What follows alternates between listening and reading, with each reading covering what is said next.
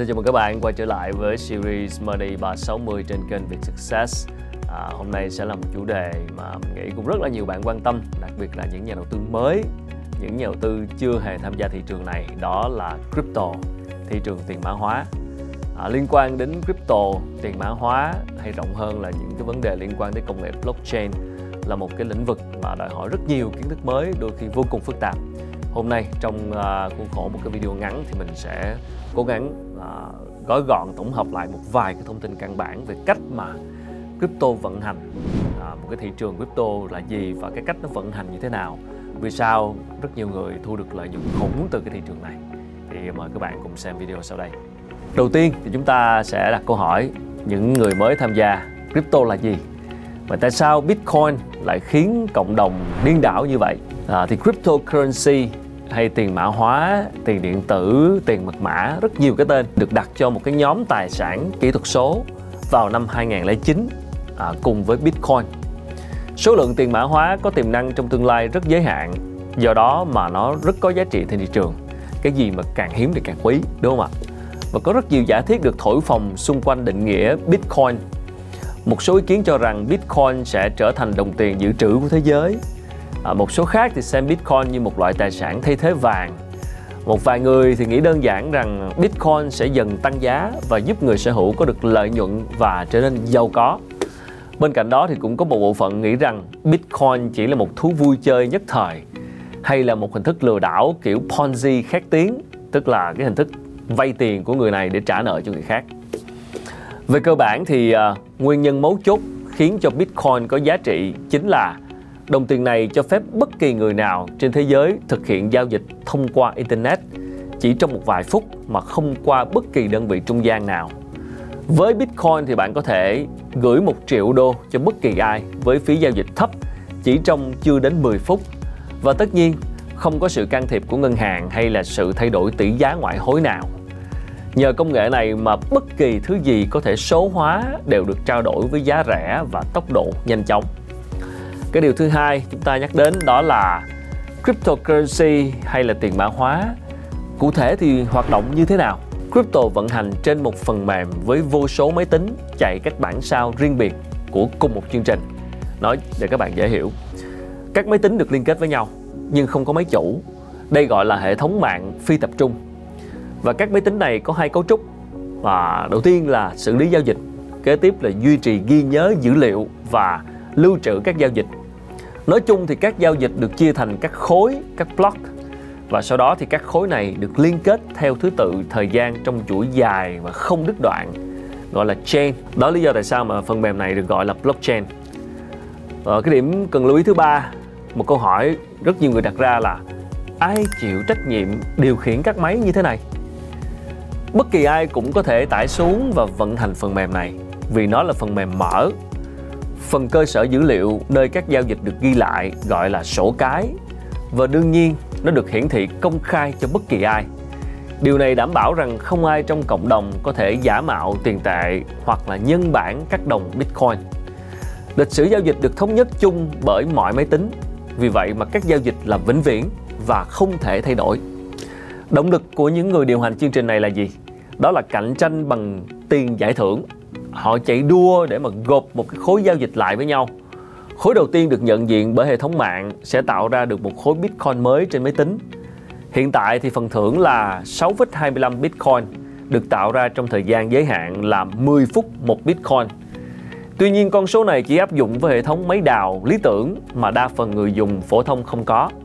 Người ta gọi hành động này là đào Bitcoin, chắc các bạn cũng nghe rất nhiều. Mục đích của cuộc đào Bitcoin là duy trì hệ thống mạng xử lý giao dịch bằng Bitcoin và duy trì cơ chế để tạo ra Bitcoin mới. Một cái câu hỏi thứ tư rất nhiều người quan tâm đó là Bitcoin đã ra đời như thế nào? Vào ngày 31 tháng 10, 2018, một người tự xưng là Satoshi Nakamoto đã phát hành một bài báo dài 9 trang để mô tả một hệ thống của tiền điện tử gọi là Bitcoin. Bitcoin hứa hẹn là một giải pháp thay thế cho hệ thống tài chính hiện tại Đồng thời, chính nó cũng khiến nhiều người băn khoăn trước cuộc khủng hoảng kinh tế toàn cầu. Bitcoin được biết đến như một xu hướng xã hội trong lĩnh vực công nghệ và đó cũng chính là lý do mà những người theo đuổi tiền điện tử tin rằng họ tin tưởng vào sự tồn tại của một cuộc cách mạng tài chính sẽ xảy ra trong tương lai. Hơn nữa thì Bitcoin được ra đời trên một phần mềm mở, nơi mà tất cả mọi người đều có mã code và có thể sở hữu phiên bản của riêng mình. Họ cũng có thể điều chỉnh hoặc là thay đổi nó để sử dụng tùy vào từng mục đích. Đây là lý do tại sao có hàng ngàn loại tiền điện tử khác nhau nắm giữ nhiều vai trò khác nhau. Tất cả đến từ phiên bản phi tập trung của hệ thống vận hành như là Ethereum, à, dịch vụ ngân hàng số hóa, phi tập trung DeFi, à, mạng chuỗi cung ứng IBM và thậm chí là các bộ sưu tập về nghệ thuật NFT. Đó là một cuộc thử nghiệm đồ sộ về ứng dụng công nghệ trong đời sống. Chắc chắn là có dịp chúng tôi sẽ đi sâu hơn vào từng khái niệm trong những video sau. Một câu hỏi thứ năm được đặt ra là giá trị của Bitcoin quá đắt đỏ. Liệu chúng ta có thể sở hữu nó như thế nào? Giá Bitcoin vào cuối năm 2020 mình lấy một cục mốc đi là 30.000 đô la và nhanh chóng lập đỉnh với con số là 70.000 đô la vào năm 2021. Tuy nhiên, mỗi Bitcoin có thể chứa đến 100 triệu đơn vị nhỏ gọi là Satoshis. Do đó bạn hoàn toàn có thể sở hữu số lượng nhỏ Bitcoin mà mình muốn. À, tức không nhất thiết phải sở hữu một Bitcoin mà hoàn toàn có thể sở hữu một lượng nhỏ. Câu hỏi thứ sáu cho những nhà đầu tư mới, làm sao để mua Bitcoin? Ý tưởng ban đầu của Bitcoin là người sử dụng sẽ tự tải phần mềm xuống và chạy phiên bản của riêng họ cũng như là tự mình đào Bitcoin. Có thể hiểu rằng người sử dụng đóng vai trò như một ngân hàng cá nhân và hoàn toàn có quyền tự chủ. Tuy nhiên trong thực tế thì cách thực hiện trên vẫn không phổ biến và quá đắt tiền đối với nhiều người. Do đó, cách đơn giản nhất để mua Bitcoin hiện nay là thông qua các sàn tiền điện tử như là Binance, à, Coinbase, Gemini hoặc thông qua các nhà môi giới di động như là Robinhood hay là PayPal Ngoài ra thì à, bạn có thể mua Bitcoin thông qua cố vấn tài chính hoặc là tham gia vào những cái quỹ giao dịch, quỹ ETF để trao đổi Bitcoin. Ở Mỹ thì các ETF này dựa trên hợp đồng tương lai Bitcoin chứ không phải là Bitcoin. Và ETF Bitcoin có thể hoạt động ở bên ngoài nước Mỹ. Các sàn giao dịch và các tổ chức trung gian khác đóng vai trò như những người giám sát các khoản tiền của bạn và họ chịu trách nhiệm bảo vệ tài sản của bạn, tài khoản của bạn ở một hạn mức cho phép Đối với một số giao dịch khác, các bên trung gian có thể lợi dụng điều này và rút hết tiền trong tài khoản của người sở hữu. Tuy nhiên, đối với Bitcoin thì điều này hoàn toàn không thể xảy ra.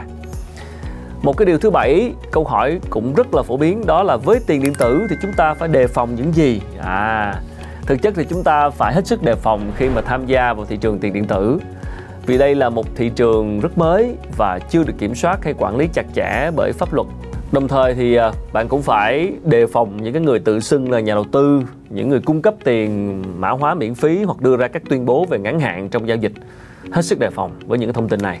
Nói chung, điều bạn nên làm là tránh xa mọi cái lời khuyến nghị về đầu tư trên mạng xã hội. Tốt nhất là tự tìm hiểu để nắm bắt tốt cái kiến thức mới về tiền mã hóa trước khi mà tham gia đầu tư. Dạ, không nên nghe ai cả. Rồi, một câu hỏi tiếp theo đó là làm sao để kiếm tiền từ Bitcoin. Giao dịch Bitcoin thì hoàn toàn khác với cổ phiếu, trái phiếu. Sở hữu Bitcoin cũng không đồng nghĩa với việc bạn nắm giữ một phần của doanh nghiệp hay là bản thân Bitcoin cũng không tạo ra dòng tiền hay lợi nhuận gì từ hoạt động kinh doanh. Nhà đầu tư chỉ có thể sinh lợi từ Bitcoin với một cách duy nhất, đó là mua và bán lại với mức giá cao hơn cho người khác. Một quy luật hết sức đơn giản về đầu tư, đó là một một cái tài sản số.